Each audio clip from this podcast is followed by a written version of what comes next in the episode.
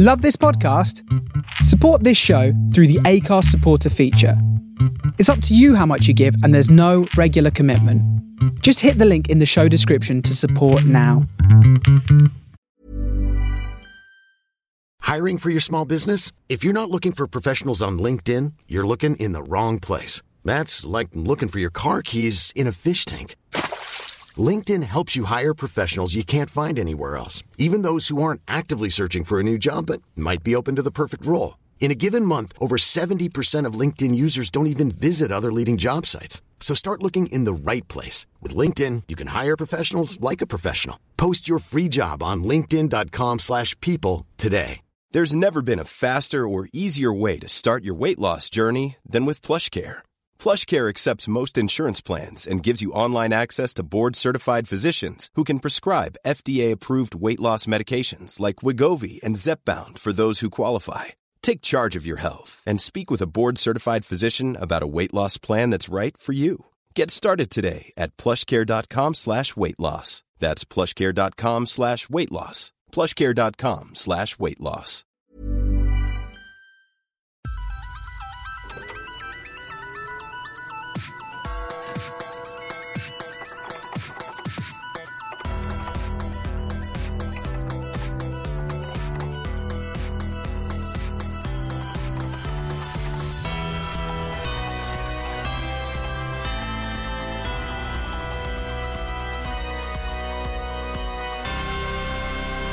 Greetings and welcome to Under Consoletation, a podcast guide through the UK video game shows that aired in the aftermath of Games Master. I am one of your hosts, Luke Owen, juggling eels while standing on ball bearings. And strong like a man should be. I am Ash Versus. This episode of Gamepad, we think, aired on the 18th of November 2002, and if it did, Grand Theft Auto Vice City topped the video game charts, Westlife topped the pops with Unbreakable, and I cannot quite believe this, but Harry Potter is top of the box office again, this time with a Chamber of Secrets. Oh, mate, can we go back to the 90s? This is awful. Yeah, I just and it's a case of so we we we're pretty confident that this episode did indeed air 18th of November 2003. More on that later. If it did, that is what Chamber of Secrets is top of the box office. If it was a week earlier, it's a different film. If it's a week later, it's a different film. We could have had 28 days later or Die Another Day. Now I know we talked about this off mic, and it was like you were like, "Oh, I've said everything I've got to say about Die Another Day," but you know what? We could have probably got some extra length out of it. Twenty-eight days later, amazing film, reinvented the zombie genre. It's like that period is when the zombie genre became big bucks again. Like it's it's movies like that and Shaun of the Dead that really is kind of what leads to me making my low budget zombie movie in 2007 because they were like those from 2003 until around that sort of time maybe a couple of years later zombie movies were everywhere and i know because also i was reviewing movies at that time and i was being sent like three a week that were like straight to dvd straight to video zombie flicks I just want to touch on the date thing again because this episode, we know Series 3 of Gamepad or Gamepad 3 started on the 18th of November. We have empirical, time relevant data about that. Yeah, there's this Eurogamer article from the 15th of November 2002 that says gaming makes a longer way to return to our TV screens next week with a third series of Violet Berlin's Gamepad set to air on Bravo every weekday for a month long stint. The 20 half-hour shows are to run at 4:30 p.m. and 7:30 p.m. on the Men's Channel from November 18th, and apparently has a quote fresh look thanks to a cool set redesign by our old mugger Gaz Top, sorry Gareth Jones. I'll read a little bit more of that Eurogamer article in a little bit because, Craig, you thought the Edge article was a bit sniffy last week. Wait till you hear what else they've got to say about this show. We know it's a month long period. We so we know it's definitely 2002. The end credits also back that up. What makes it very difficult to place specifically is most all of the games they talk about are either released from September or before. I think like the earliest game we've got on display in this episode is from like February or March Yeah. of 2002. Yeah, and like the two games that, you know, like Terminator we get reviewed is released in October uh 02. And of the games that are featured in the future, well, One of them never gets there. And the other is actually so far in the future that I thought this was a 2003 episode. It's a game that doesn't drop until February or March of next year, but all we're seeing is video footage. So, of course, could be some E3 demo tape, could just be an EPK that's being sent out because it was a game that they were going to push. But if it's not the 18th of November, pick 30 days after the 18th of November, it's going to be one of them. And so the reason why we think this is the 18th of November uh, edition is because the, the YouTube link, the, the YouTube upload of this, says this is Series 3, Episode 1. But as we saw with Thumb Bandits last week, for all we know, it's actually Episode 20. We are just judging this by what we, the information we got in front of us. And unlike Bits and Thumb Bandits, Gamepad is not documented well online. I mean, we struggled a little bit with Bits and Thumb Bandits. It was a bloody Encyclopedia Britannica compared to Gamepad. I mean, with the episode that we used, we couldn't even look at any, say, bits of commercials that were around it or any bits of from the tape before and afterwards, because this is not Gamepad from its original broadcast. This is Gamepad as repeated on Virgin 1 in 2009 to 2010. And Virgin 1 was FTN, I think, was the channel it was named before. And it was all kind of part of the Bravo family. So that's how it ended. And the only reason I know it was 2009 to 2010 is because the specific logo up in the corner was there for a year and then it was gone and it changed to something else. So this is a repeat. The person who loaded it as well did load this 13 years ago. And you can tell that it's 13 years ago, A, because obviously YouTube tells you this was uploaded 13 years ago, but also it has to be uploaded in 10 minute chunks because that was when YouTube had a 10 minute upload limit. And I remember that very vividly because after I'd done my zombie movie, I then did a a, Twilight Zone esque inspired series a, a couple of years later. It's funny enough, actually, how I met my wife. And those were half hour episodes that we made, and we had to upload them to YouTube in three separate 10 minute videos. So this upload here is one 10 minute video, one 10 minute video, and one three minute video for what is effectively just the end credits. Yeah.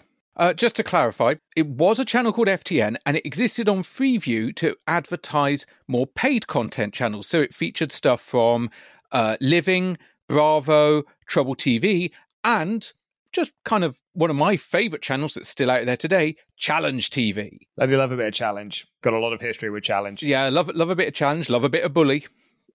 Literally, if we ever need background noise to fall asleep to of a night, challenge, bullseye, sorted. Maybe they'll win the caravan, maybe they won't. And uh, yeah, then it was purchased by Virgin, rebranded, and then was eventually purchased by Sky, who also rebranded it and then closed it on the 1st of February 2011. So this this channel got passed around quite a bit over the space of 2 or 3 years. Also hilariously when we were trying to work out the date that this aired, I went to Violet Berlin's own website thinking maybe Violet will be able to tell us. According to Violet's website, she wrote this series in 2003. That is factually incorrect because the title, the, the end cards of this says this aired in 2002. So we think, yeah, we think that's kind of the period of time this aired from. I've got a, few other bits of TV notes before we kind of get into the world of Gamepad. I tried to kind of pick bits of notes that are relevant to either previous guests that we've had on Games Master or just really cultural events within TV. So I picked this one out on the 30th of October. Have I got news for you, presenter Angus Deayton? Is sacked after allegations regarding his personal life appeared in the media. Since his departure, the show has been hosted by a different guest presenter each week, a format that continues to this day. I mean, we say allegations regarding his personal life. It was coke and hookers, basically. Yeah, he had his one week where he came back and they made a lot of fun of it, and then off he went. Good evening and welcome to Have I Got News for You, where this week's loser is presenting it. I think this is a thing about um, party funding. This has been one story of the week, isn't it? But the one I'm really interested in, Angus, is... now,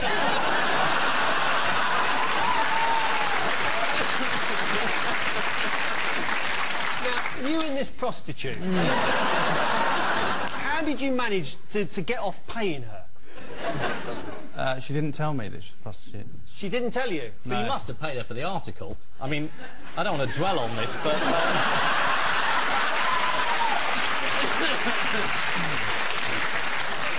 He made me groan all night. yeah, but what are you doing? Reading the autocue? Angus was the best lover I've ever had, and you didn't pay her. Th- ah, This is just unbelievable. We, we could have kept going till breakfast. What are you doing? Talking about football? Uh, you did describe yourself as a model of new Labour conformity. Really? Mm. Oh, what was I on at the time? Angus can sort you I remember this entire period because I was a regular viewer of Have I Got News for You? I got the videotapes, the official pirate video. Have I got a bit more news for you? All that stuff. And suddenly, there was Angus on the front page of all the newspapers for reasons that weren't to do with his television presenting career. And I remember when they started to do the guest presenters, and there was always that question of, oh, who's going to be the main host for the next series? And then the next series arrived, and they continued to do guest presenters. And as you say, it carries on to this day. And they've done that for a couple of different shows over time. They did it for a period of time with uh, Buzzcocks, never mind the Buzzcocks. But I think with Have I Got News for You, it really highlighted how, at least in the mind of the producers, how little the show actually was about Angus. It was about Hislop and it was about Merton. They were the only constants required at that point. They were just the ones that needed to be there because they were getting the majority of the laughs, they were getting the majority of the political barbs. The host was just there to help them link segments together. And to read the teleprompter that's in front of them. Yeah, sometimes very, very badly. On the 2nd of November, Channel 4 celebrated its 20th anniversary. So well done to Channel 4 there. Uh, and then sadly, on the 8th of November, Lockkeeper's Cottage, the building used for the big breakfast, is destroyed by fire eight months after the show was axed. Oh, Gabby Roslin took that bad, didn't she? Uh, and lastly, from a bit of TV news here, 14th of November, one of my favorite TV shows ever, Harry Hill's TV Burp begins on ITV1. I am a huge fan of Harry Hill. I don't know why.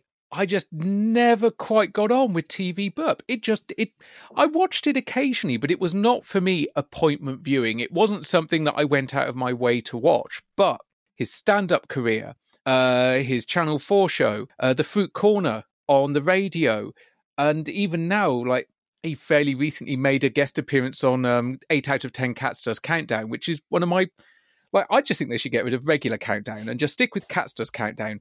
It's way funnier because they put swear words in the conundrum. I just still love him now, but then I'm just like, eh, TV burp. I get what it is, and on concept, it's funny. But I think maybe the issue is, is I'm not watching or wasn't watching enough regular television to Mm. actually get it. Yeah, I was watching a lot of TV at this point in my life, uh, and like Harry Hill's TV Burp. Um, it was something me and my friends were like, that was appointment television for us. If the new TV Burp was on, recorded as well, and we could all watch it together the following week or the following day, whatever it was. But you know, you loved Harry Hill's TV burp. I didn't. There's only one way to sort this out, Luke. so I, I I did a little bit of you know looking around for you know what had been written about um, gamepad at the time. Funny enough, as well, I keep calling it Joypad. They won't have heard this, but I've called it Joypad, Gamepad, Bits, and Thumb Bandits all in the first 15 minutes of this record. And I think part of the reason for that is I never watched this show. Uh, I didn't have Virgin or Sky or anything like that, so I didn't have access to Bravo. I, I know, you know, unless I went around to a friend's house and I could have watched it uh, there. Doing this podcast is the first time I have watched gamepads. And I watched a couple of episodes that have been sort of loaded up online here and there just to kind of get a bit of a feel for the show. But this is my first experience of watching the show. Particularly when this series was broadcast, I did not have Bravo. But I'm fairly certain I have seen episodes elsewhere in the four series run, either on original broadcast or I might have actually caught some of the repeats on Virgin One. Hmm. It is a it is an interesting show, and I think maybe this is why it has been repeated more than some of the other shows we've talked about, in that other than the games featured, there isn't a huge amount about this show that dates it. There isn't really much in the way of jokes. There isn't much in the way of celebrities. You know, you pick a random episode of Games Master Series 2, and it's like, oh, There's jokes about joysticks, John Major, and look, there's one of the gladiators. You remember the gladiators? They were on TV in the 90s. This is, at least with this episode, is Violet Berlin in a white void with minimal furniture, doing little bits of link to camera, and then a man tells a story about how his dog killed a rabbit. Yeah, I, I mean, when uh, Challenge aired the first series of Games Master, and the reason why they didn't do any more, they they sort of revealed through their own forums, is because the games looked too dated when we were showing this in the early 2000s and therefore we thought that it just sort of it, the show didn't look very very good because the games that were featured on it looked old. And i think we're you know the the jump between the ps2 and the ps3 while there is a jump there is probably not as noticeable than it would have been from well you know looking at games master series 2 to series 6 you know that jump from the super nintendo to the playstation was a noticeable jump I don't think there was as much of a jump. But yeah, maybe you're right. It's like it's just a case of it's not hugely dated. Also, it's it's quite easy TV to just repeat. It's it's a good half hour filler. I I think my sort of overall thoughts on the show are it's quite the change of pace from Bits and Thumb Bandits. Here we are, not one year removed from the end of Thumb Bandits, and this is a complete 180 show from the sort of anarchic feel that Bits and Thumb Bandits had this is a much more gentle show. I would use the word dry. I think it's quite a dry show. And when I was uh, when I did watch a few episodes of it, but I think if I was watching this in context, given considering the age that I was as well, I don't think there's a lot that would make me want to watch every episode other than just seeing some more games. What it did actually make me appreciate was the format of Games Master. And actually, that's really what the strong selling point of Games Master was. This show does not really compare to Games Master in format or structure. And I was sat there going, what is this show? Like, where else do you see this kind of show? And the best thing I could come up with was movies, movies, movies, slash movies, games, and videos, in that you have a host there that is there to present a bunch of different bits of footage in the EPKs. And the main difference, I would guess, is voiceover dude for movies, games, and videos was voiceover dude for movies, games, and videos. He just read what was on the script. With this, we have the advantage that Violet Berlin is writing her own script in one year or another. I mean, we, we've got Terminator later, Luke. Time travel is possible. But she's also passionate about video games. She does like and love video games. So while I don't think all of the jokes necessarily land, she is doing this from a position of some knowledge and authority rather than going, I'm reading this because that's what the writers made for me. She is also clearly having a good time. Like her passion and infectious nature, I think, is really what carries Gamepad like she does giggle while reading out some of the lines that she's been given, some of the sort of concepts within, like when she's talking about Marvel versus Capcom 2, she finds the whole thing very silly and very perplexing and is just having fun talking about it. You know, you maybe like uh, a, a 2D fighter being released in 2003, a Games Master panel would have been like, Ugh, a 2D fighter released here. No, it's tech and It should be 3D. They said that and been quite negative about it. Violet Blizzard's like, have you seen the mad colors on show? It's very, very silly and it's quite bonkers. And I think that's what I enjoyed about this was actually was Violet's. And also this is her project. This is her and her partners. I mean, it's their company, but it's their project. They are doing everything. Gareth is directing, she is writing, she is hosting. They're working together, and that's that's a nice thing. And I and it's it's actually almost it, it's and I use this as a as a glowing term as opposed to what it might sound like as a damning term, its homemade nature is it's is actually quite endearing. There is a lot here that could be actually compared to some of the stuff that IGN puts out. And that's not meant as a negative, despite, depending on when you listen to this, what IGN may or may not no longer be doing. You could take this episode and split it up into two three minute chunks, and each of those chunks could be a video up- uploaded every day. Yes, it's exactly. That, it's Yeah. that kind of bite sized content to the point where I did actually wonder when we were watching this episode are we 100% certain that all these segments are from one episode? did the Command and Conquer bit come from an episode that's later on and just get spliced in? It's not beyond the realm of possibility. It's not. I mean, a lot of this actually reminds me a little bit of Video Game Nation, which is a show that we are going to be covering at some point in in our journey here in the aftermath of Games Master, eh, which is just here are some presenters doing some links. Throwing to video footage with some voiceover, but it's made very much on a shoestring budget. And I, I do quite, I like a lot of that because that's the kind of content that I'm now currently making as part of my job. Is the sort of show like the TV station approached us to make a TV show, we would be sending something back that didn't look nothing too dissimilar from what this is. Just might get a bit of pancake makeup in, and you know, Ab- absolutely, some, yeah. some guy liner. Exactly, yeah. Or you know, maybe put someone who's actually attractive on on screen, and they can just they'll they'll just read the copy that I give them. I mean, actually, that's lower pressure for you. well, the copy's got to be good. Maybe they can just rewrite that bit. Then I just get all the glory. I did a little bit of reading around, and as I said, I found this this Eurogamer article uh, about this series, and I, I get the feeling that this Eurogamer writer is not a not a fan. They write here, the show promises to cover, quote, all of the key releases on all major game systems, end quote, with previews of next year's biggies also lined up, as well as interviews with designers, presumably they mean developers, from Britain, the USA, and get this, all over Europe. But the thing that has us all excited is the prospect of the crash course, whereby a number of our journalist peers pass on their sage like wisdom to the salivating public. We fully expect our forums to be alive with bile about this one. That's not all. Gamepad's quote, trademark, end quote, charts will be back. Huh.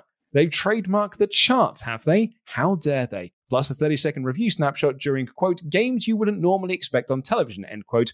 We await with bated breath the review of Sam Fox's Strip Poker. Finally, the Game On feature is back in a slot where you, quote, don't have to be a gamer to go on.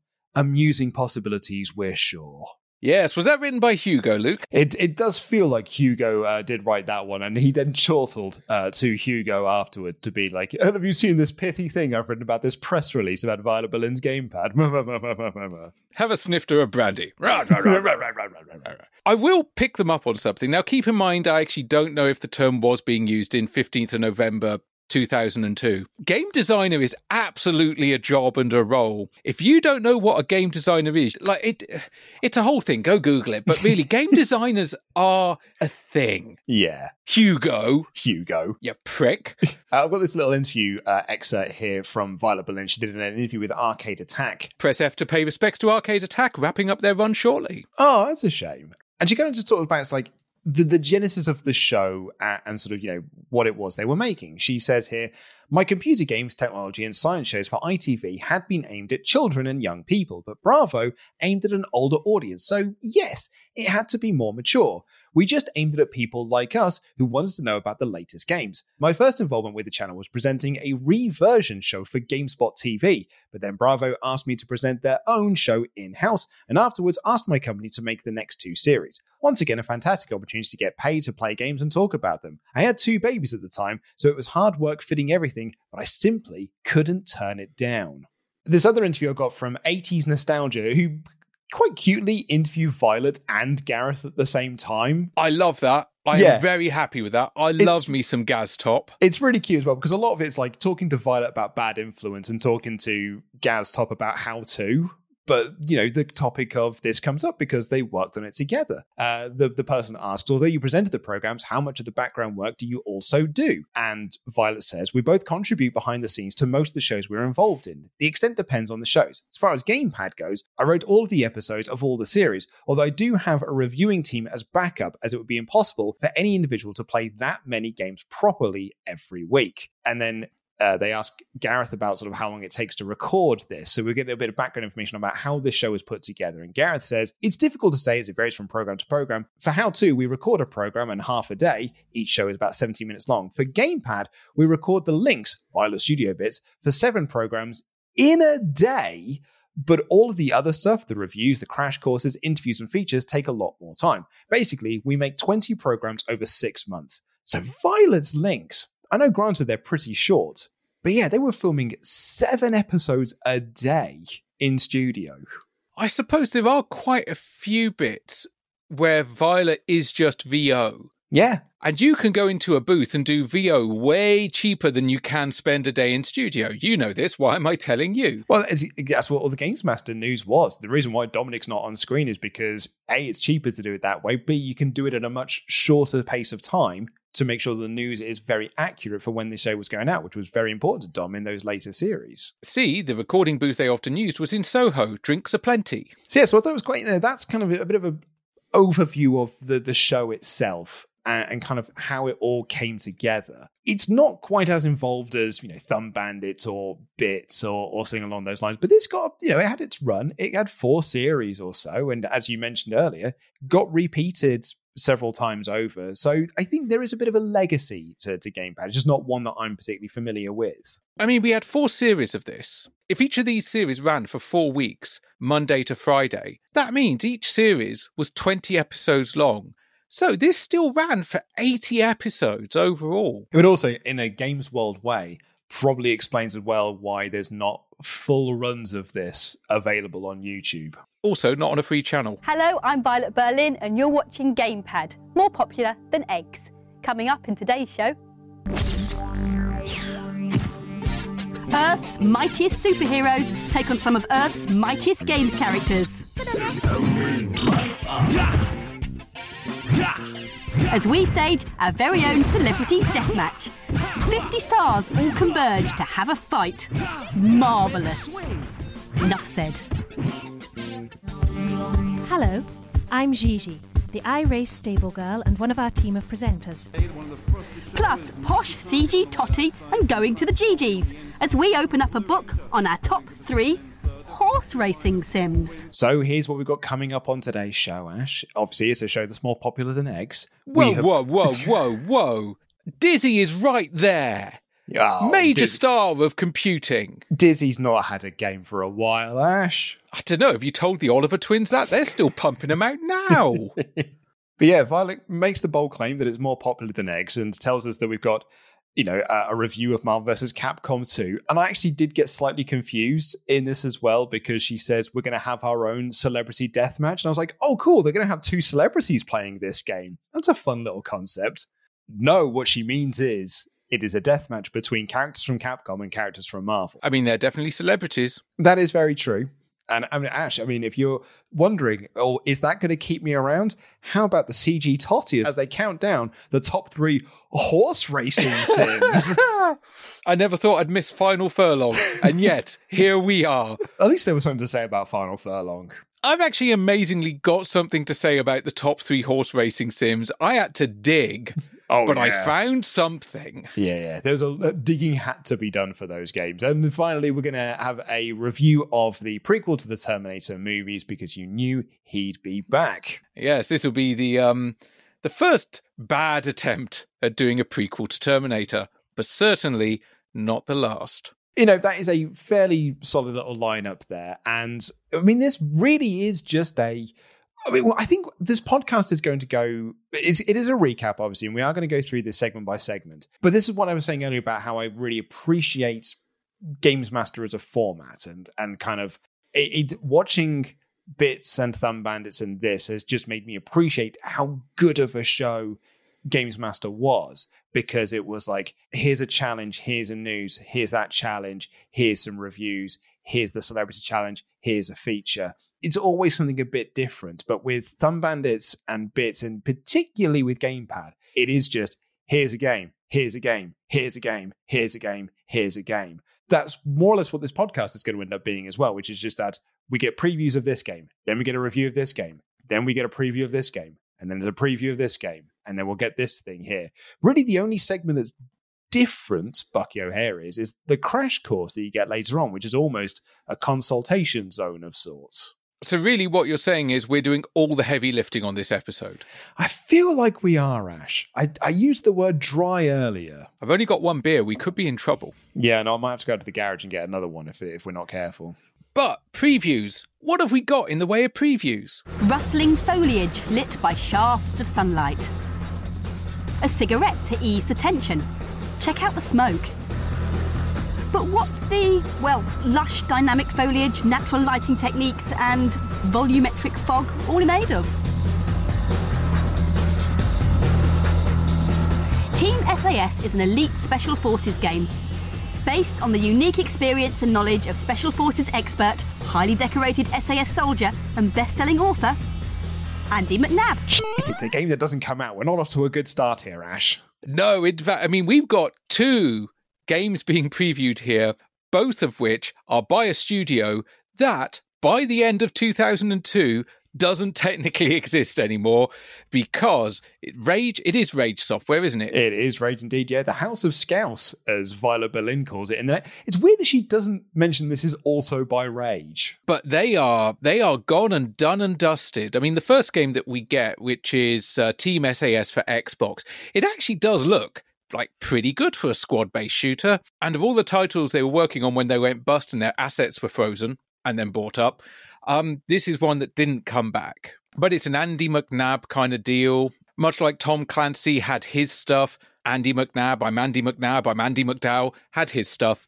Yeah, it, it looks like a perfectly good squad based cover shooter. You can see Rage's thought process here. You know, I was, I was saying this episode airs, we think, roughly one year after the episode of Thumb Bandits we did last week. And that had on there the Tom Clancy Ghost Recon series. So if you're Rage, you're like, well, let's have our own Tom Clancy. We'll get Andy McNab in and we'll do Andy McNab's Team SAS. And it's the same with the other game that we'll get previewed in a second, Rolling, which is essentially what if Tony Hawk but on inline skates? I actually went back and I looked at the entire catalogue of Rage games because they started in 1992. They were there through the 16 bit era. I mean, they had some early games that came out for the Amiga. And I'm looking down the list and I'm like, Striker. Uh, I remember playing it, but no. Ultimate Soccer, again, no. Did a lot of football games because I think they then get a deal with David Beckham because they got like a David Beckham licensed game.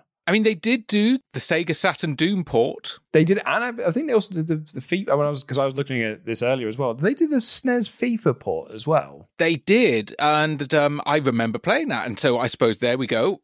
I did play at least one of their games.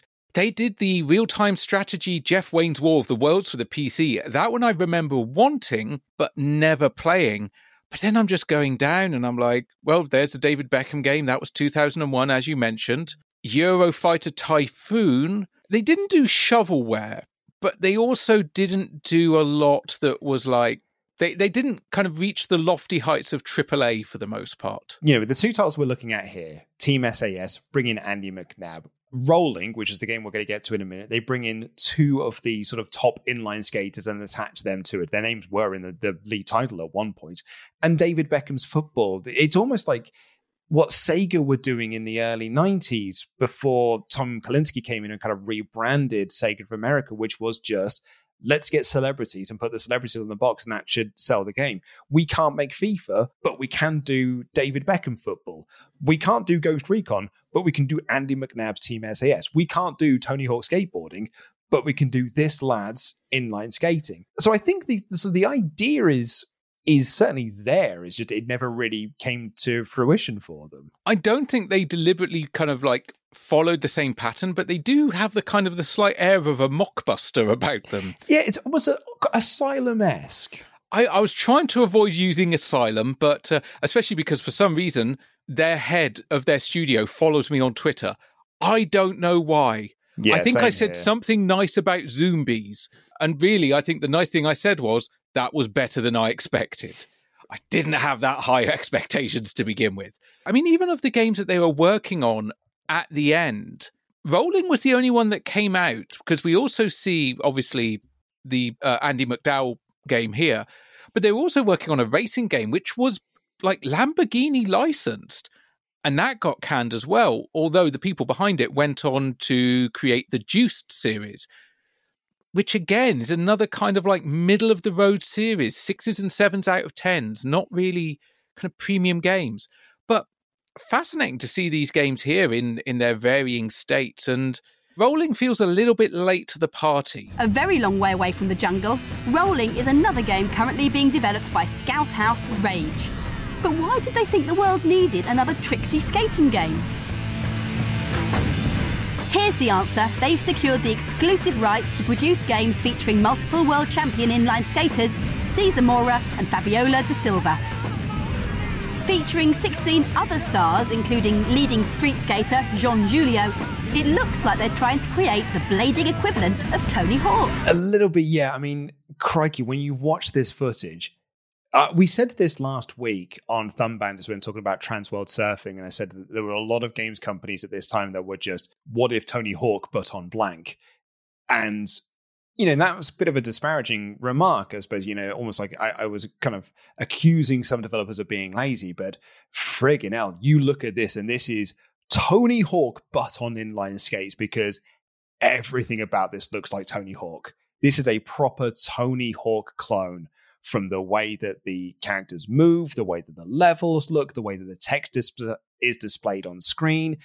This is a Tony Hawk game. It's amazing how much this looks like Tony Hawk. Because this is a game that was, you mentioned earlier, like announced in May of 01. They've been sort of like working on this for a while, but the company then goes under by January of 03 and is picked up by SCI, who then released the game with this brand new title of Rollin' because it went through a couple of different names, originally called Cesar and Fiboloa's inline skate, uh, which is sort of made reference to in this, and then later changed to rolling brackets skate with an eight.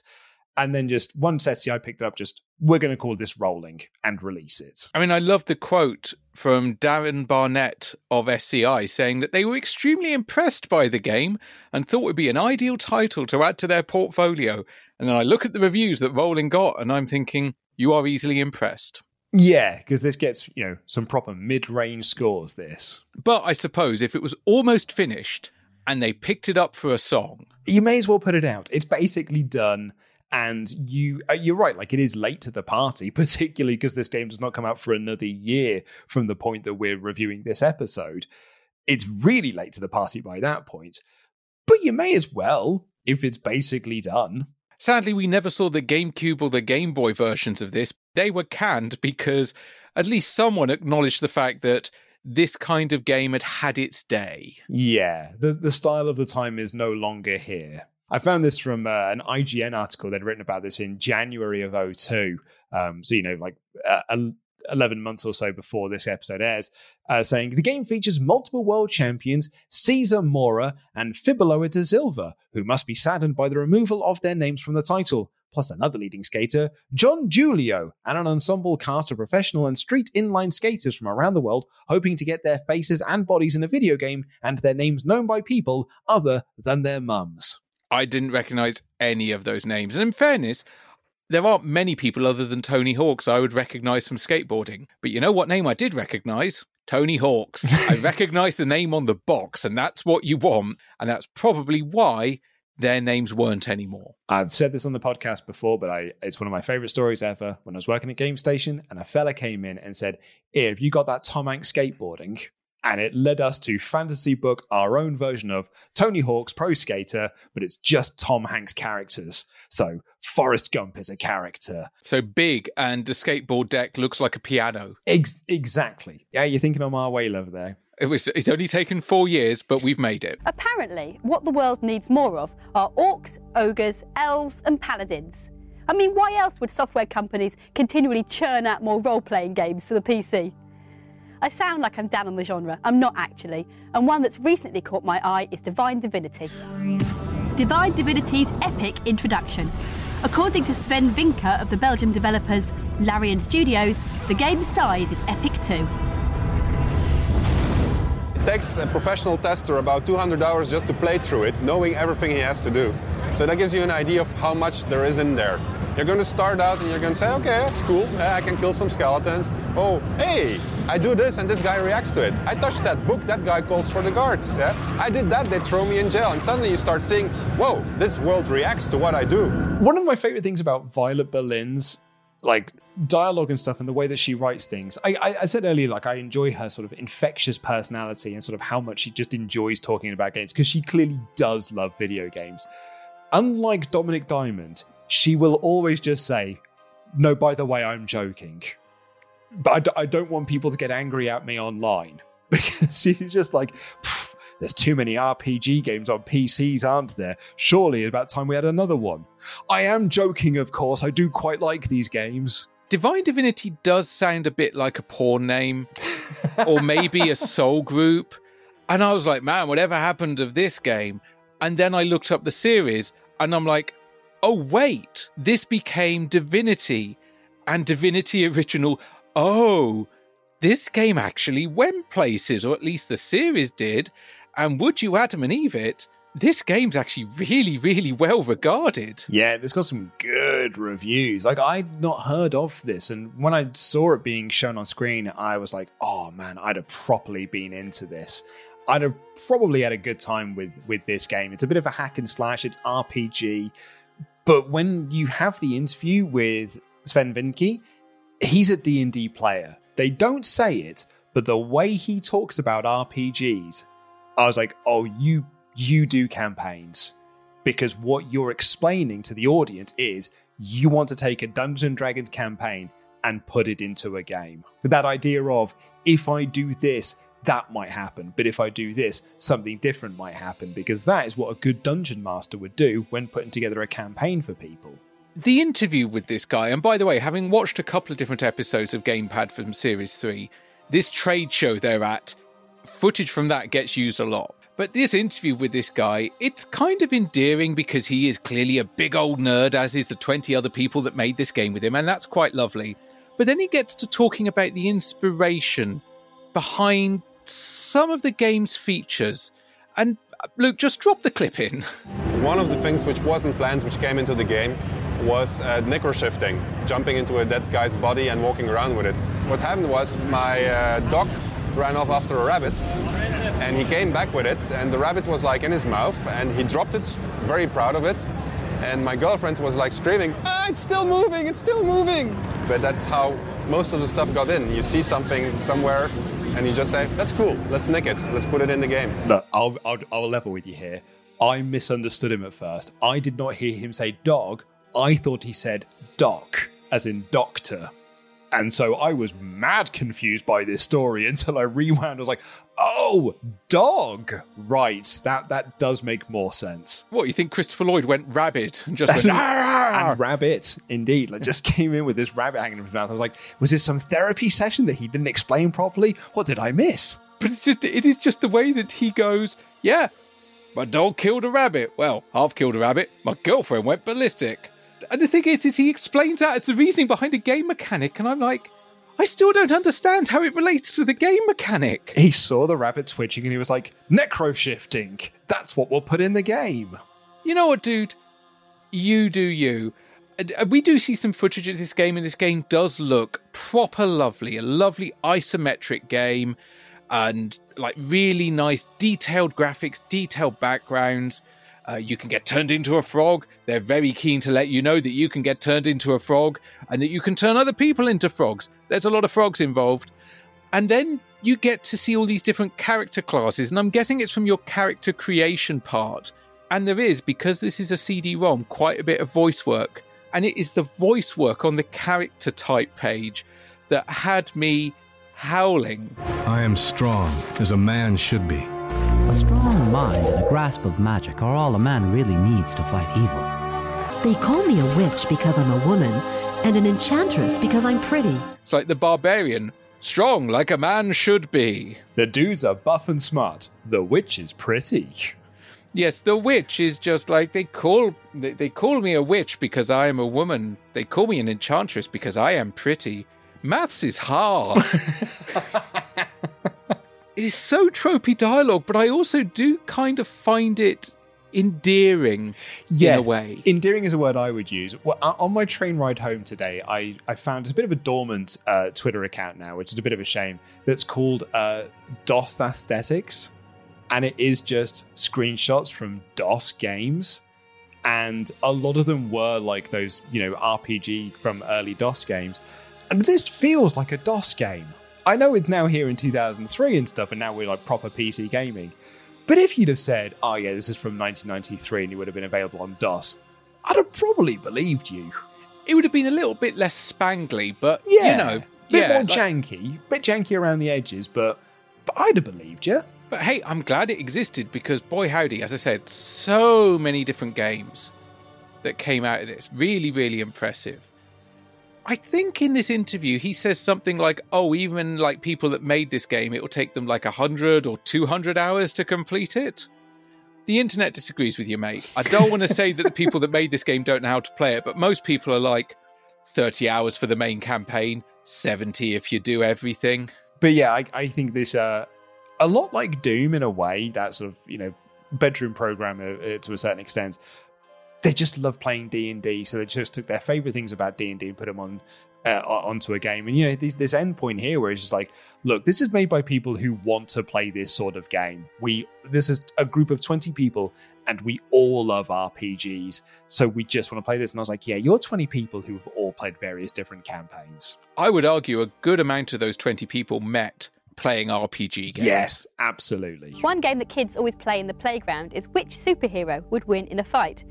Well, here's a game that will settle all those playground arguments. It's Marvel vs. Capcom 2. The really big hitters on the fight game scene contain the lovely rounded 3D figures and arenas of Virtua Fighter and Tekken. But there's still room for the over-the-top cartoon antics of some of the best-loved 2D beat-em-ups. They're fast, they're fun, and they're really, really funny.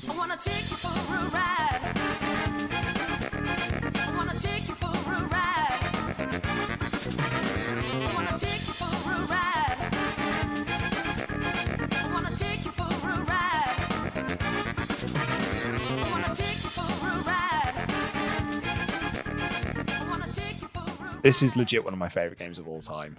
I loved X Men vs Street Fighter, and I played that so much. Me and my cousin played that so many, like so and so often. And then I loved Marvel vs Capcom.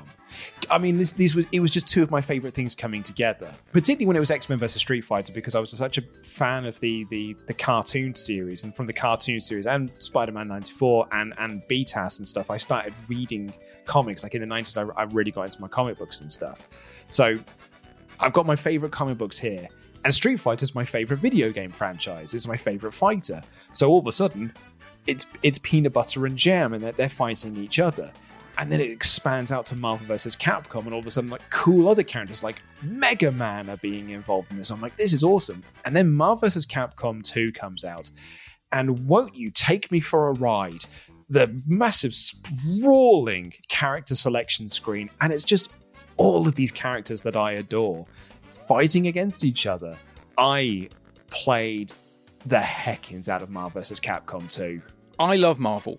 I love Capcom. I want to love all of these games, and I just I don't, and I feel shitty about it.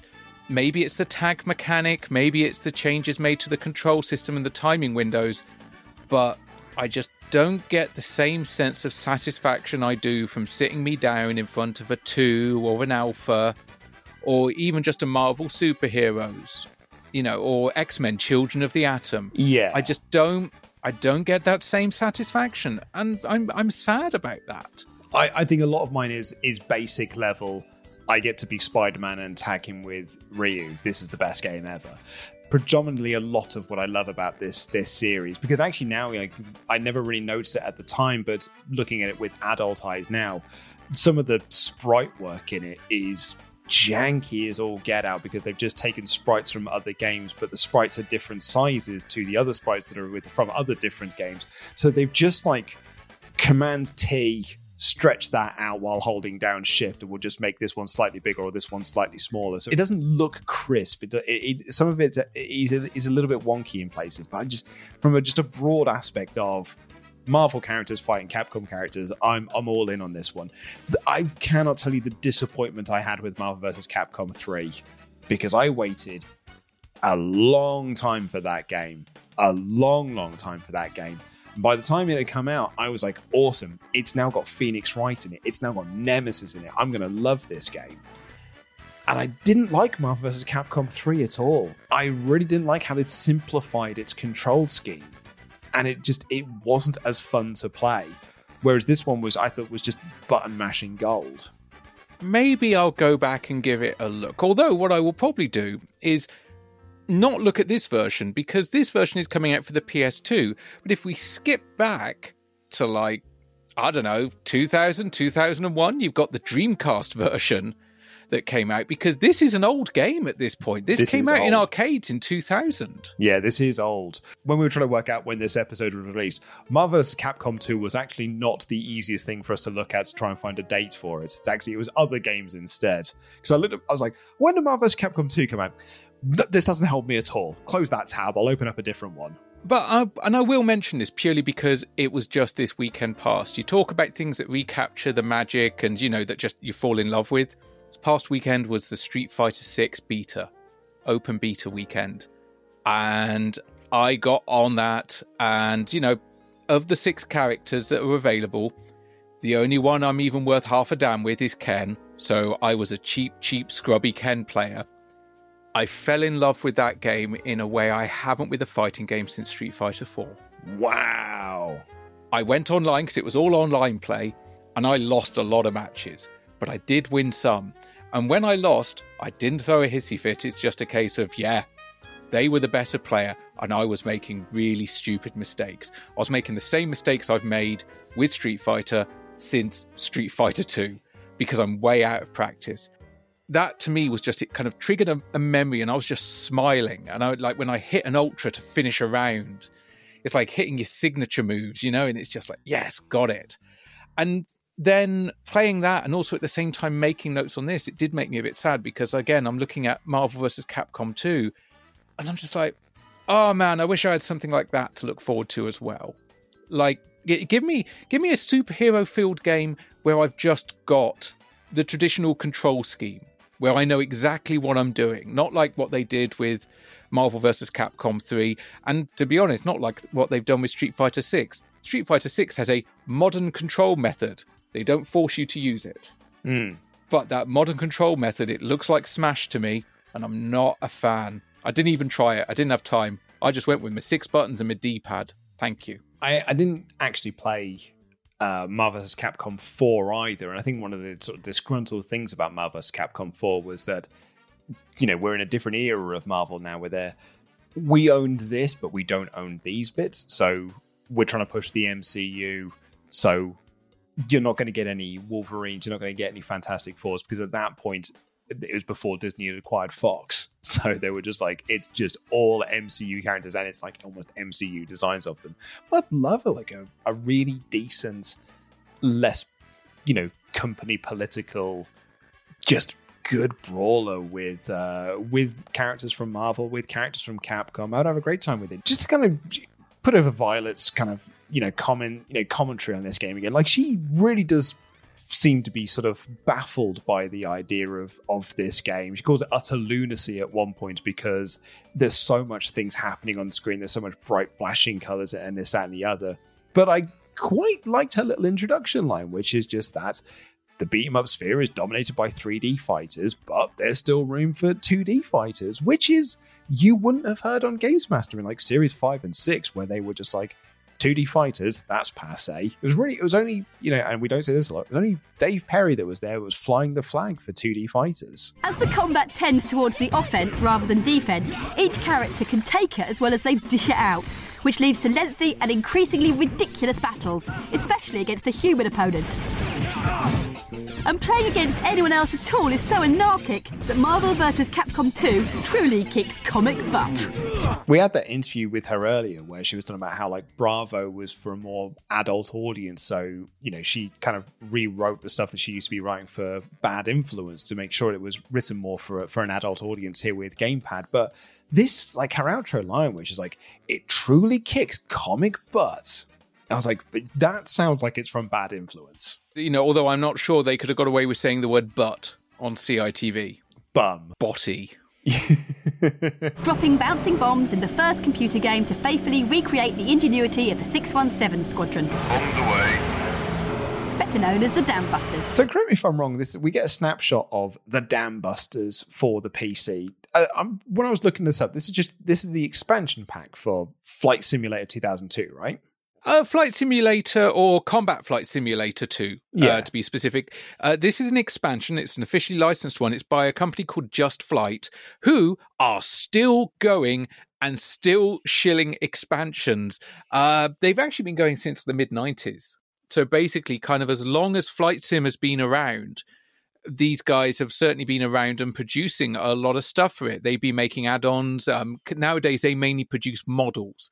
So if you go to their website now and you search for Dam Busters, you won't find this expansion, but you will find a very highly detailed and modeled inside and out downloadable pack that will let you fly that plane. You know, so like you can go to the radio position, you can go to the bomber position, and you can see all this stuff. yeah, th- this is just an officially licensed product, uh, fully compatible, with a voiceover of a guy that really doesn't sound like he wants to be there. Just bring in a guy, say the line. Say the line, Bart. E by gum. That's their plan, son. E by gum. But of course, while they are primarily involved even today in flight simulators, they have a sister company called Just Trains. Are they also trying to make Tony Hawk uh, knockoff games? Yeah, Tony Hawk drives an intercity. Yeah, yeah. What if Tony Hawk but trains? I mean, I've never seen the Flying Scotsman on a half pipe, but I wouldn't be against the concept. Still to come on Gamepad, fast bikes, gorgeous graphics, and the Terminator.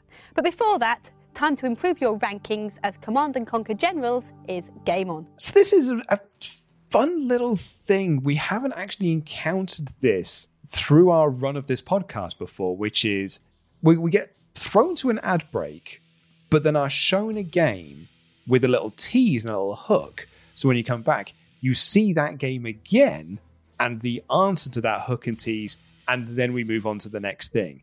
Would you say this is a preview of Command and Conquer Generals, or is this just a, you know the thirty second clip that we've got?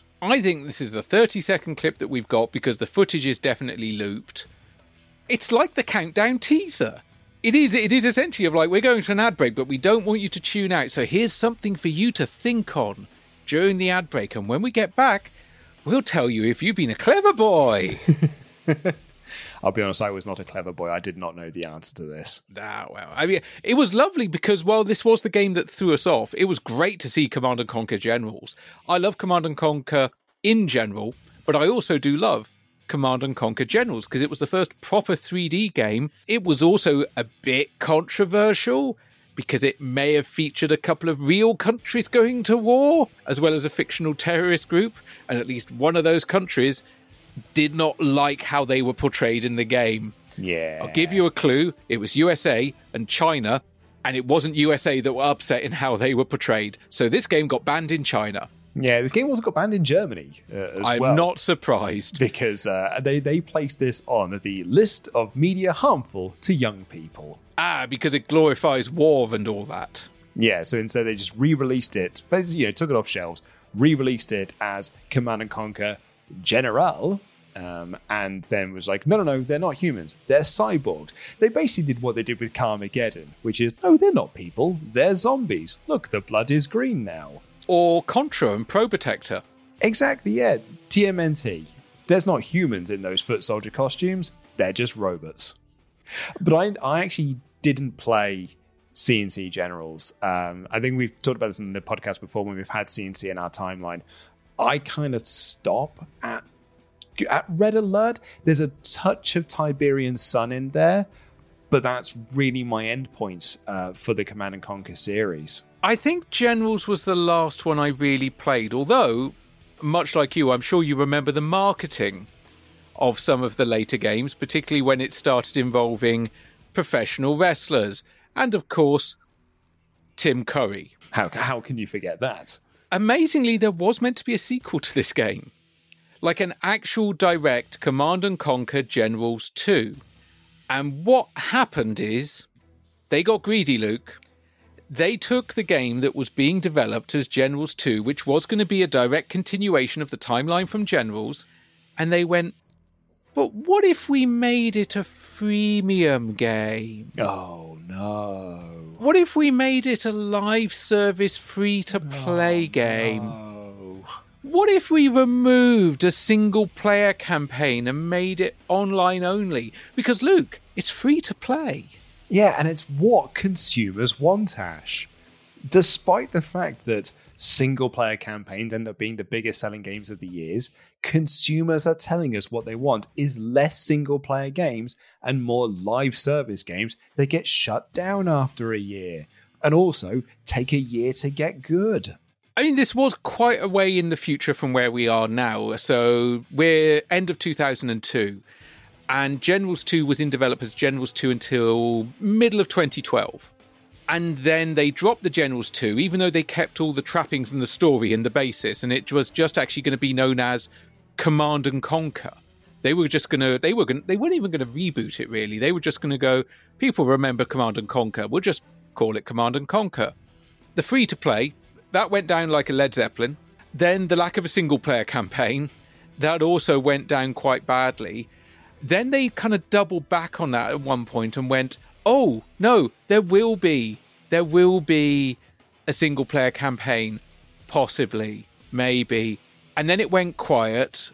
And then in 2013, there was going to be a press conference, a trailer, and a showcase. And then by October of 2013, the game had been cancelled. And a number of different reasons were given for the cancellation. Some people blamed uh, management conflicts. Some people blamed uh, difficulty with the multiplayer aspect, which I'm going to call bullshit on because multiplayer is the one thing Command and Conquer has kind of got right from day fucking dot. The most likely one is negative fan feedback. Basically, we just want to buy a game. If you want to create a new free to play game, that's fine, but please also just give us our goddamn game. And yeah, so that that's it. And Command and Conquer died officially on October 29th, 2013. So 11 years almost after we get this footage of the first Generals, the second Generals game officially ended its development cycle. And may it rest in pieces. At least we got the HD remasters of the first couple of Command and Conquers, and there was not a microtransaction to be seen. Generals is the latest game in the 17 million selling Command and Conquer franchise. Well, I knew war was popular, but 17 million? Anyway, in the British Army, General isn't the highest ranking officer. What rank is immediately above General? We'll be back with the answer after the break.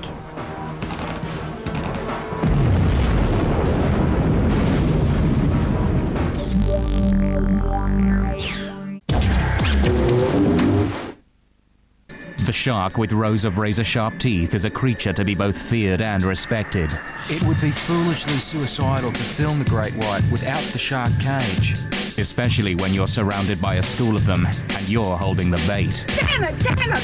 Why did you have to do that to me? Is the shark a vicious man eater or a victim of the media? They're not waiting at the end of the pier for you to dive in so they can consume you. Learn the facts. The Shark File starts July the 1st only on Bravo. Do you fancy some pasta, mate? Oh, you know I can't eat wheat. Got a nice little surprise for you, boy. Sainsbury's is the first supermarket to introduce its own free from range. Food that's free from dairy, wheat, or gluten.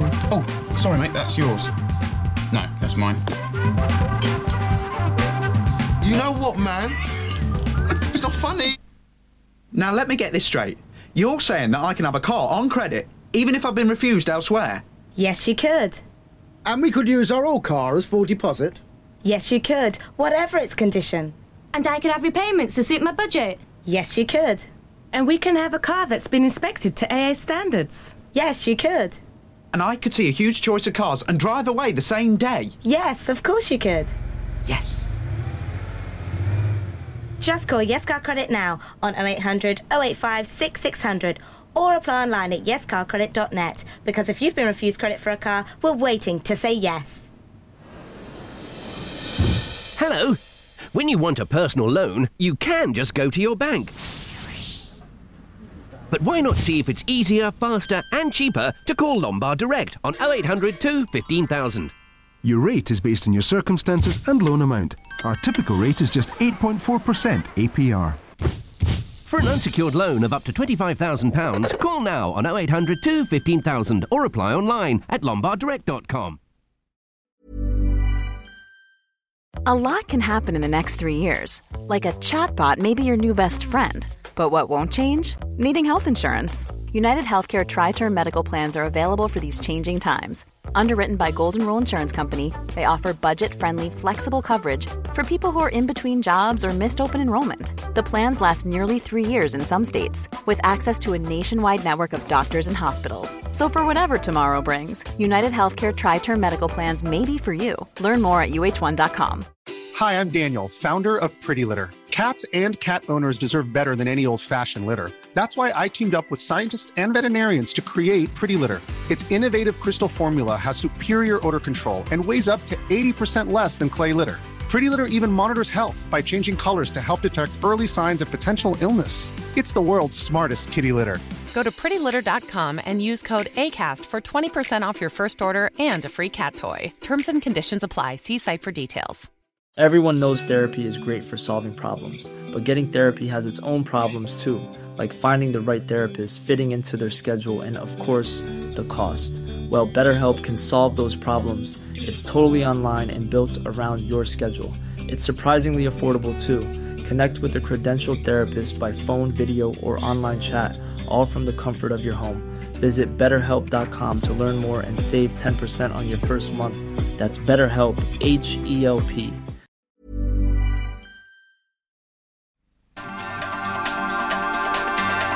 Blue from American Express.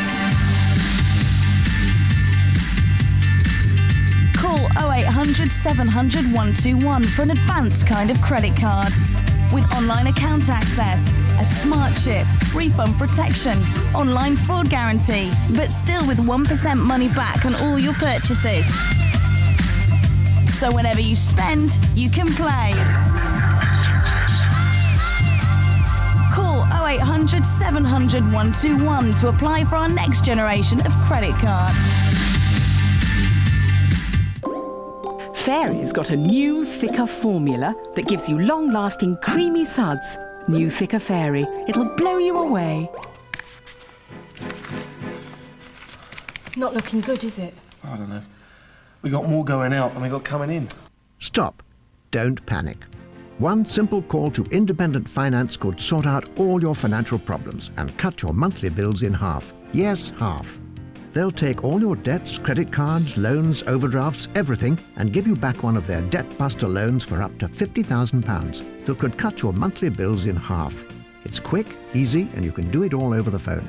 They don't want your life history. They don't mind what you do for a living, whether you're employed, self employed, or retired. They don't even mind if you have a poor credit rating. All they ask is that you are a homeowner and can afford the repayments. It really is as simple as that. So to see how you can cut your monthly bills in half, ring Independent Finance for a debt buster loan on 0800 587 9587. They're there now, waiting to take your call and all your problems away from you.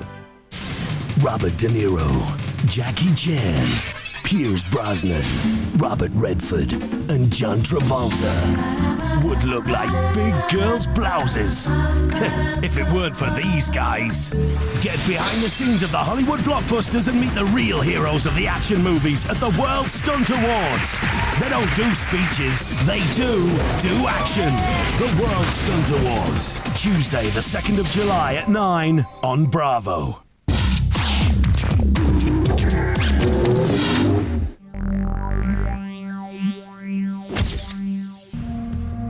Welcome back to Gamepad, reporting to you from the battlefield of Command and Conquer Generals. Before the break, we ordered you to tell us the rank immediately above General in the British Army.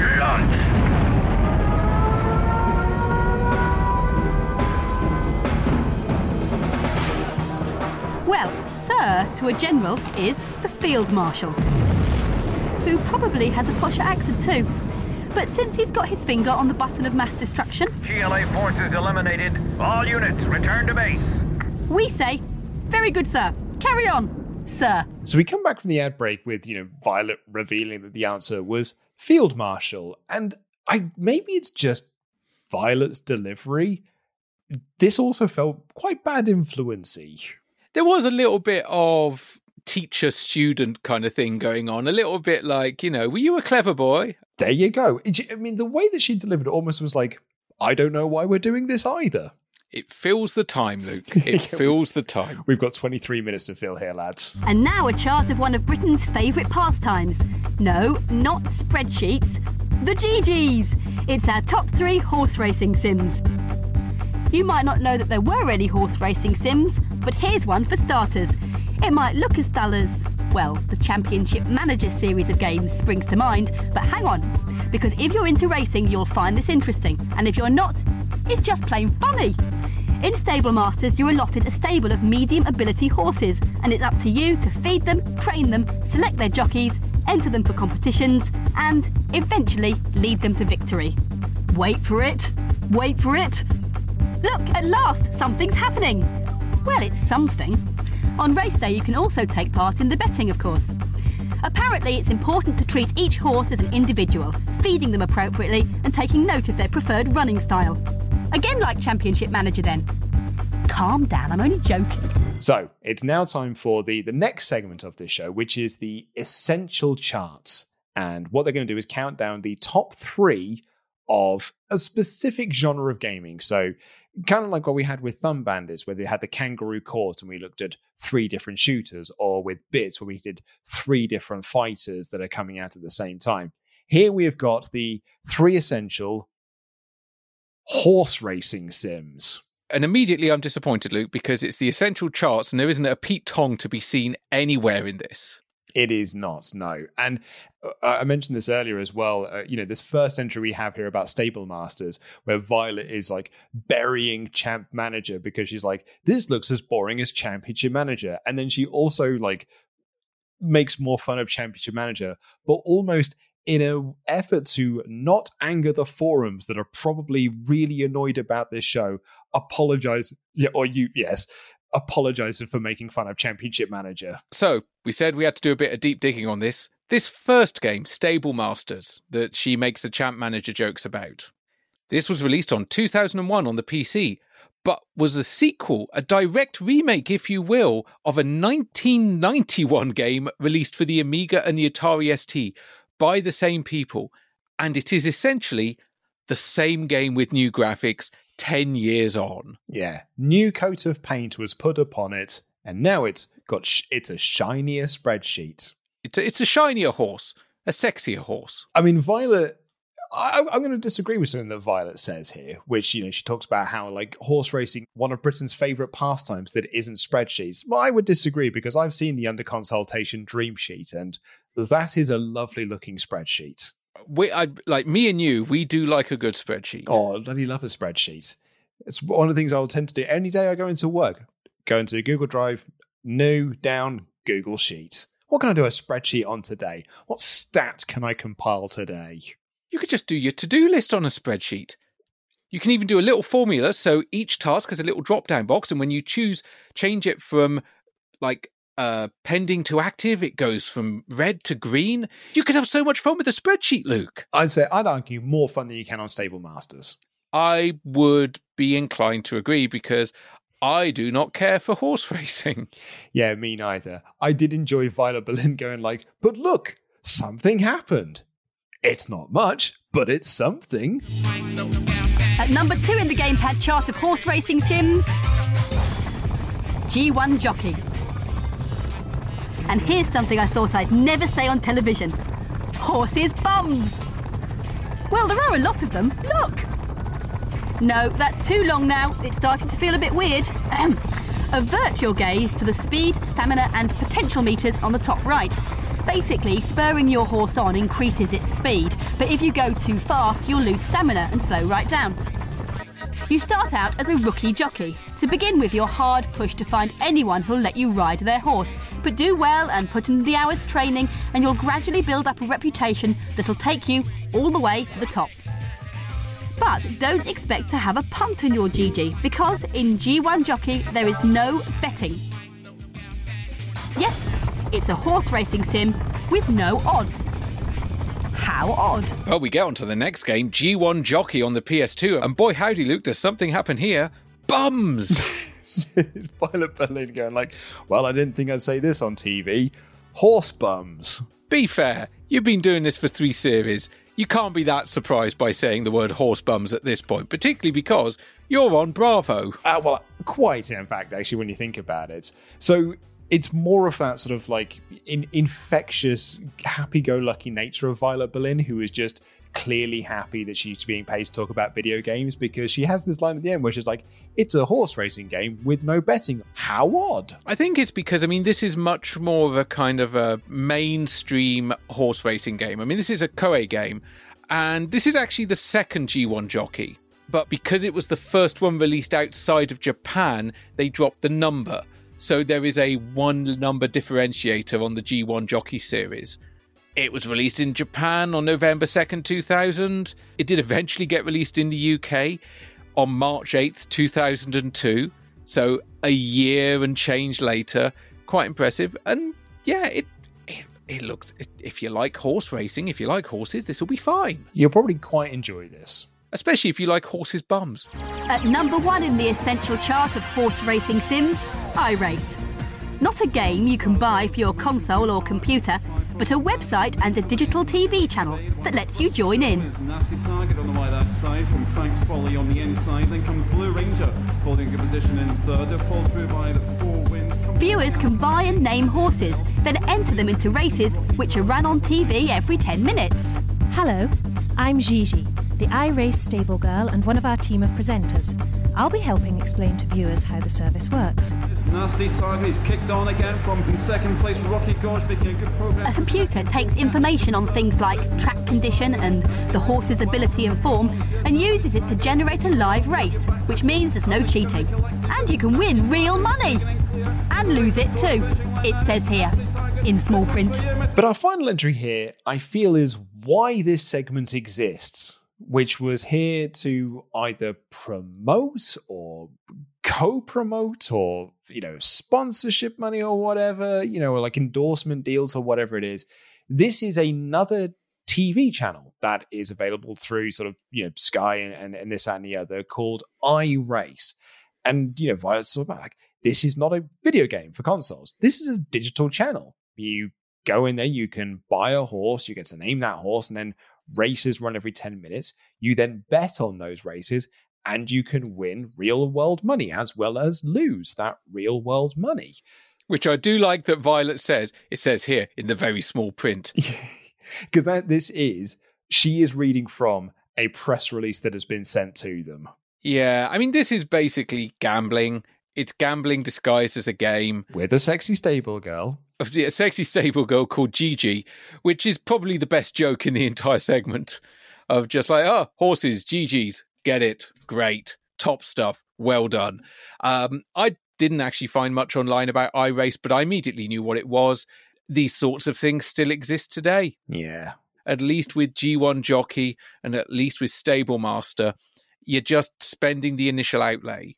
And after that, you're fine.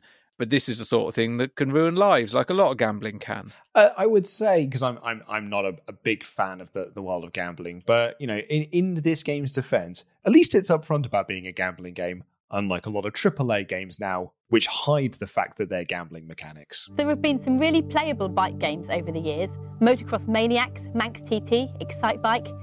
But the latest batch seems to be trickier than juggling eels while standing on ball bearings. Here to make biking look easy is John Attaway from Official Xbox Magazine. Hi, I'm John Attaway and I'm going to be showing you a crash course on MotoGP Ultimate Racing Technology. Possibly the greatest thing about it is that every control of the bike is uh, used with an analog control on the uh, Xbox pad. So your front and rear brakes you've got gradual control of on the triggers. And what that means is that you've just got an amazing amount of control over each aspect of the bike's handling, which is where the fun comes from. So our next segment here, I think you can say this is a defined segment of the show. Like, I think you can probably say that about the chart as well, because you know, previous the first half was just here are some games. Because even the review of Marvel vs. Capcom 2 didn't really feel like a review. There's no score at the end of it. It's just Violet commenting on some footage. But she did that with Rolling and, and Team SAS. But this is a defined section of the show. We are looking at a game and we are interviewing people who work within the magazine industry to give their, as Eurogamer put it, sage like advice on how to be better at that game. So this is, in a way, their version of the consoletation zone. Only it's filmed like shit. This, oh, this is definitely filmed in a break room at a magazine's offices. Yes, it. I mean, I, I mean that in the most loving way possible. This this is filmed on a shoestring budget, but it did make me very nostalgic for those big TVs. Oh yeah, there's a nice big old CRT TV in there. So what we have here is is Mike Attaway from uh, Official Xbox Magazine taking us through MotoGP Ultimate Racing Technology. This is kind of it is a, a game tip, but it's not quite as um, immediate as the consoletation zone because he doesn't just go, "Oh, here's how you do this, here's how you do a power slide. He, he does kind of also explain a little bit of how the actual game mechanic works as well. He talks about analog triggers and stuff like that, which I guess. Uh, is it still that new? I, I think the only thing that could be different on this, but I, I don't play, and I you know I was not playing racing games on the Xbox, so I don't know if I can pass comment on this. I, this certainly wasn't in Burnouts or anything, but it's is it like you know the left trigger is your front brake and your back your right trigger is the back brake? Is that sort of like the the difference, and that's how you control the bike, and that's what makes it feel a bit different? I mean, yeah, that that would definitely play a thing. I mean, if you think about what happens when you're on a like a pedal bike and you jam too hard on the front brake, Hmm. you're going headfirst into the pavement. The same applies to, to motorbikes. So, yeah, I can see that being quite a differentiator when it comes to the controls. And he, he kind of just shows you how to do some more difficult control things in the game. Advice for corners, following lines, slowing down, yada, yada, yada. Uh, power slide, which is not something I ever think of doing with a motorbike. I think a power slide as being something very much for the four wheeled type of transport, but apparently it can be done in this game. And yeah, that that that's it really. My cat away, this away, that away, turns up, tells the tips, goes away. Yeah, you, we, they went down to the official Xbox magazine office for half a day, took Mike out, and was just like, take us through some things you know about some games. I mean, the game itself is not the newest, it's not the oldest. We see the Xbox version here. There were also versions for Windows, the Game Boy Advance, and Luke, the Nokia N-Gage. Yes, the N-Gage. Game was dog eggs. You surprise me. Terminator Dawn of Fate is set in the future, but just before all the time travelling of the movies. Looks like it's blocked, Reese.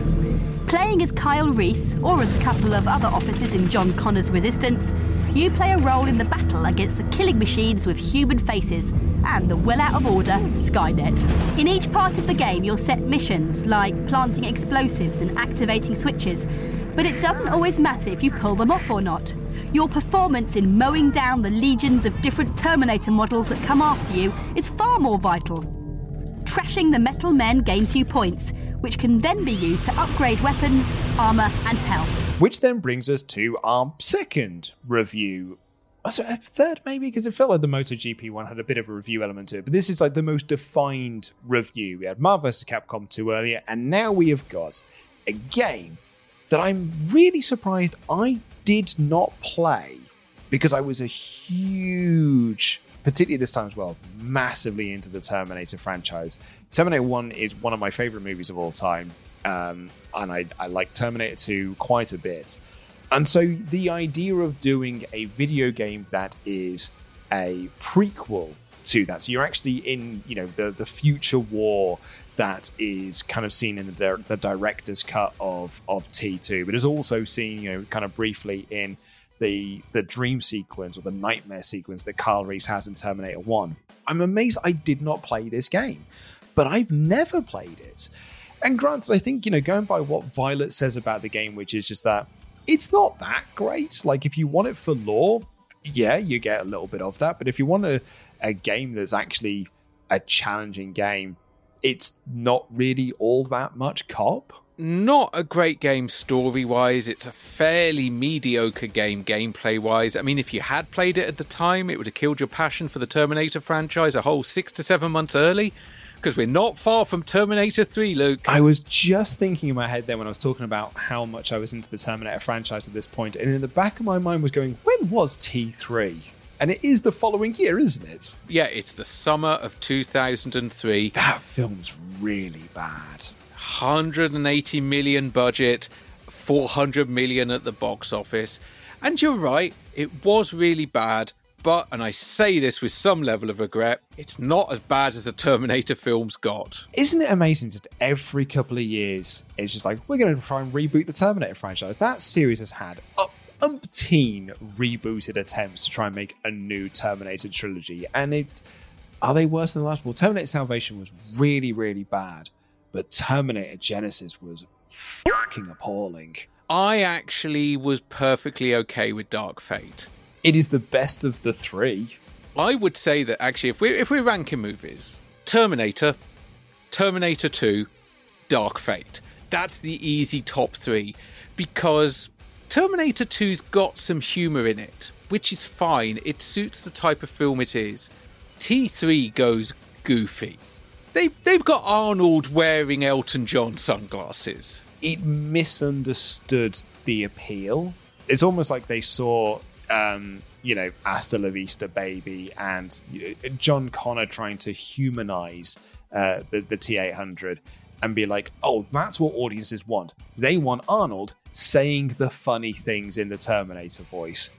And that's all you get then in T3. It's a bad, bad movie. And then it it did lose its way, but I thought, yeah, Dark Fate, I kind of just appreciated that they did go back to basics a bit. There is still some humor in it, there are still some jokes in it, but it's it's more in line with Terminator 2. Yes. Yeah, yeah, yeah.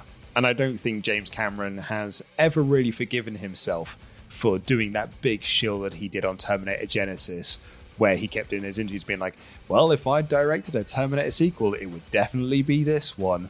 Bullshit, lad. We're kind of like looking at this review here. Um, you know, Violet kind of criticizes the game for its the, the fixed camera angles, that sort of like Resident Evil style way of moving around. But you can go into a first person perspective during action sequences. But in order to do so, you then have to stand still. So it doesn't really feel like a good way to play the game. And then they have a little bit of fun, and Violet's very amused by this how easily they make one of the T 800s explode by just giving it a little tiny kick. But we'd have liked fewer enemies that were harder to kill. Up next, for instance, ladies and gentlemen, I give you the Terminator destroyed by a kick. Watch. Ha. Call me a pedant, but I just don't think that's right. It is. It sweep the leg, and clearly that Terminator has an Achilles heel because it explodes. It goes to smithereens. So she makes that argument of like, you know, rather than have loads of baddies that are easy to kill, she would have preferred a much smaller amount that are harder to kill. And actually, in a way, that almost feels like more in keeping with the Terminator franchise because the thing I like about the first Terminator movie and why I think T1 is is far superior to T2 is it is this ultimate killing machine. It's literally MODOK. It is the uh, a mechanized organism designed only for killing, and it is just constantly hunting down Sarah Connor. And Kyle is doing everything he possibly can to stop this thing from moving towards them. And it, and- no matter what they do, it keeps coming up. You knock it down, it keeps getting back up. So I think Violet's point is kind of on the money. That would have been more in keeping with the Terminator franchise than just fight a hundreds T eight hundreds. It's kind of like Predator. Predator works best when it's just one on one or two on one, when, you know, it's not an entire army of predators. Alien is the one exception for the rule because, you know, but Aliens swarm. is. So, yeah, it's an actual war movie. I, I like how you did mention MODOK because you're absolutely right. The only difference is Terminator has never been repeatedly mistaken for Patrick Moore. yeah, I'm still annoyed about that because it's still popping up in the GamesMaster keyword column on TweetDeck, Luke. People are still making the same joke because the thing's gone to fucking Disney Plus now. This game just doesn't look great. I don't know that there's ever been a truly great Terminator game that isn't the arcade game. Yeah. Yeah, I think that's a good point. Because even, I mean, look, I'll go to bat for the Terminator on uh, Mega Drive, and that's because I'm, you know, in the top ten uh, quickest players that play in that game. I, I and I like that. It's a it's a it's a four it's a four level game. We actually talked about it way back when when we did the because I think it was reviewed in in you know our, Mm. our original timeline back in series one. So that's the only one I'd go to, uh, and as well as the arcade game in arcade specifically, uh, as opposed to the home ports. So yeah, I can't think of any other good Terminator games.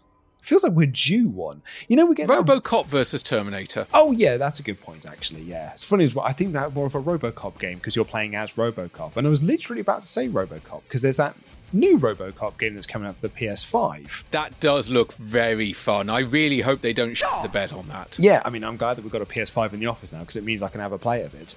But um, yeah, I'm, I'm kind of. I mean, maybe we're due a Terminator game. Maybe we're due a good Terminator game. Not that they'll make the Terminator game I want it to be, which is Terminator 1, where you're a human versus the machine. But, you know, maybe one day we'll get it. Uh, one good thing I will say about this game is it did feature some original songs recorded for the game by Fear Factory. Yes, it did. Because I was about to use my derogatory name for them. Then I know I'm going to preface this now. We were childish teenagers, but we used to call them Fat Factory because they were proper fat fucks. So, and they played Reading Festival 2002, one of the opening acts on the Sunday, and the entire crowd kept chanting at them, "Who ate all the pies?" Um, because we were all immature dickheads. But anyway, Fear Factory, one of my, I, I love them as a band. Obviously, it's one of my favorite albums ever. They love Terminator, and in fact, like Obsolete is a bit of a concept album, and the story when you kind of read, you know, through the liner notes of the the story that they had written out for Obsolete it is very much influenced by Terminator and this character of the Edge Crusher. And on Demanufacture, their first album, they've got a track on there called Hunter Killer, which is what the original name for the T800s were before they upgraded them um, to the T800s. And then the remix of Hunter Killer on Remanufacture is called T800. I like the fact that Fear Factory got to be involved in a Terminator license in some way. It's a shame it's not a good one, though. but I'm but I'm sure they had a good time. Gamepad. And so will I, next time on Gamepad, along with Conflict Desert Storm. If you find the other side are kicking sand in your face, there's help on tactics from official Xbox magazine. And we get hold of a fast car and send our driving game specialist, Gareth Jones, to Le Mans as Team Gamepad gets an even faster car to take the 24 hour challenge in the greatest race in motorsport gaming. Plus, how super is Superman? We'll let you know if Krypton's last son lives up to his name.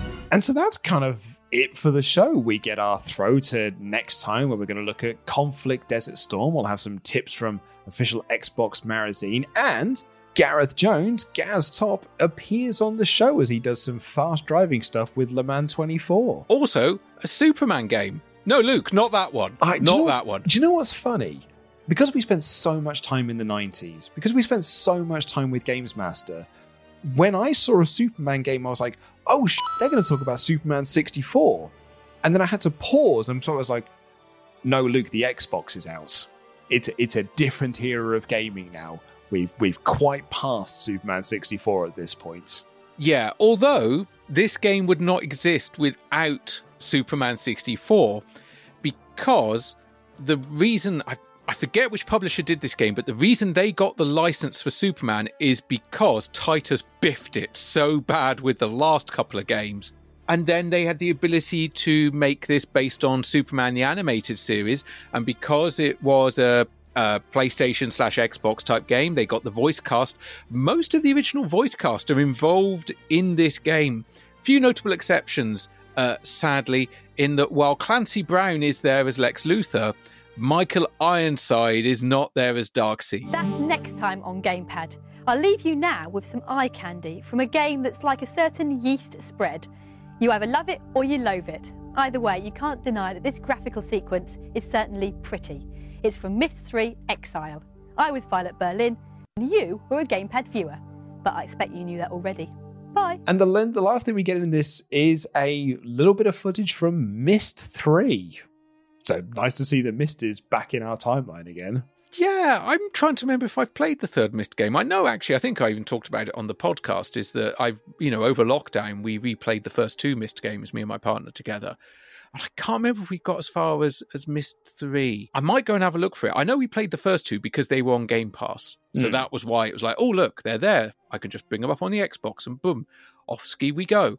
It's a very, very pretty game. I still think Myst is a very, very pretty, very attractive, very unique style of game, even if by the time we get to Myst 3, people were going, "D- do we really need more Myst? Has gaming not moved on? And I think, whilst it may be out of fashion, I don't think that means you should stop making types of games. Yeah. Just because it's not a mainstream audience anymore, there are still people that are going to love and buy this game. And by the fact that this was followed by more Myst games and more Myst remasters, the audience was clearly still there for it, even if that audience wasn't people in the press. So Ash, that's Gamepad.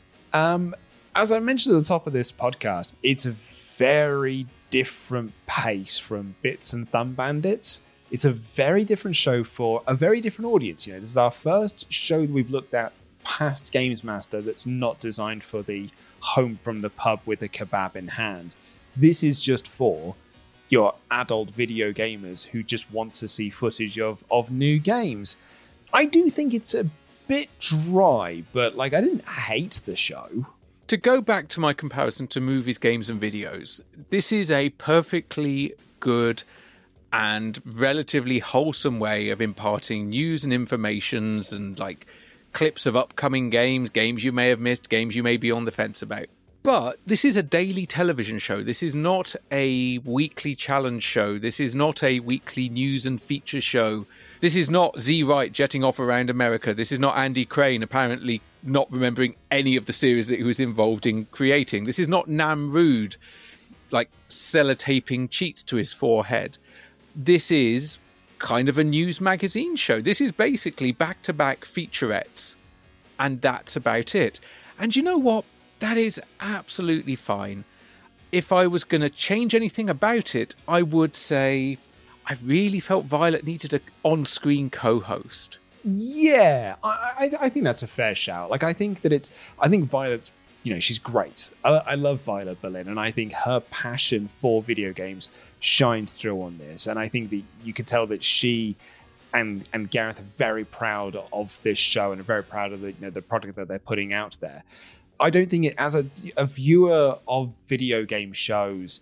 I don't think I would have made this appointment viewing for me, even though I did for Thumb Bandits. You know, Thumb Bandits every Friday night I was there to, to watch that show. I don't think if I had access to it, I would have done the same thing with Gamepad outside of I just like seeing video game footage. And, you know, in 2003, that was few and far between.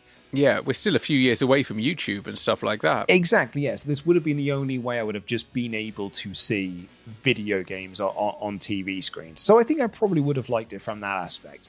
But yeah, and, and I've said this a couple of times in the show now, but I, I it really did make me realize how much I appreciate GamesMaster as a format. And the genius of GamesMaster is that it's more than just feature, feature, feature, feature, feature, feature. It's that variety. Variety is the spice of life, and I think that's something that the gamepad is slightly missing. It's something you know Thumb has had in Spades, which was just like you know they're out and about, they're in this location, they're now in this location, or even Bits. It's it's a magazine show, but it's a it's a bit of a stilted magazine show because it it's Violet needs someone. I think Violet would bounce better off someone. If she did this with Gareth, I think it would have been a very different show that would have been great. But for whatever reason, it's not what they did. We've covered three shows so far in the post GamesMaster world. We've had Bits, we've had Thumb Bandits, and we've had this. This is the first one which hasn't made me wince in a, oh, that has aged poorly kind of way. Yeah, that's true. But also, I don't think there's anything from this that I'm going to be going, well, that was memorable. Yeah, I, I don't think it's. I'm not gonna. I haven't ended this being like, I'd recommend people go out and watch more episodes of Gamepad. I mean, firstly, good luck. Uh, there's maybe four of them out there total. Only two of them from Series 3, two that I saw from Series 4, and one and two, you might find a few clips, and that's about it. But that's going to wrap it up for this episode. Thank you all so much for listening. You all rule. You can find us on social media on Twitter at UnderConsolePod, on Instagram at under.console, and you can send us an email to feedback at underconsoletation.com. And if you want to chat with us in real time, chat with other listeners, other fans of gaming and pop culture, retro and new, you can do so over on our Discord or you can join the Under Console Nation on Twitch when I do Twitch streams and I fail badly at Street Fighter and I produce weird shows on WWE 2K23 where Mr. Blobby is currently our heavyweight champion, the Queen is our women's champion, and Danhausen is holding the FTW belt because no one has told him what the F stands for. And you can support this podcast monetarily over at patreon.com forward slash under console pod to get access to our monthly community show Under Console Nation and next week's episode one week early and ad free at the £5 level. At £10, you get a little bit extra. Ash, what is that? TBC. And a shout out to those £10 backers Andy, Colin, Joe, Adam D, Adam Warrington, Alexis, Andrew Cummings, Andrew Greenwood, Arcadia Wild Bill, Chris Price, Chrissy Two Sticks, David Palmer, David White, Gordon Aiken, Gordon Brandt, Gordon Dempster, Harriet Manka Girl, I am Cheadle, Ian Roberts, Ian Williams, Jamie Smith, Joe Mitchell, Kevin Kerr, Kylie, Lawrence Link, Luke, Mark, Matty Boo, Misha, Nick, Phil Stopford, Retro Fun for Everyone, Reese, Richard Downer, Richard Major, Sean, Selena, Simon, Super Sexy Dave Fisher, The Amazing Cliff, Tom Dylan McEvoy, Tom S., William Zanderthal, and Zach. We will see you in seven days' time for our next GamesMaster Aftermath episode, which will be Gamesville. We'll see you in seven days' time. Take care, everyone. Good night.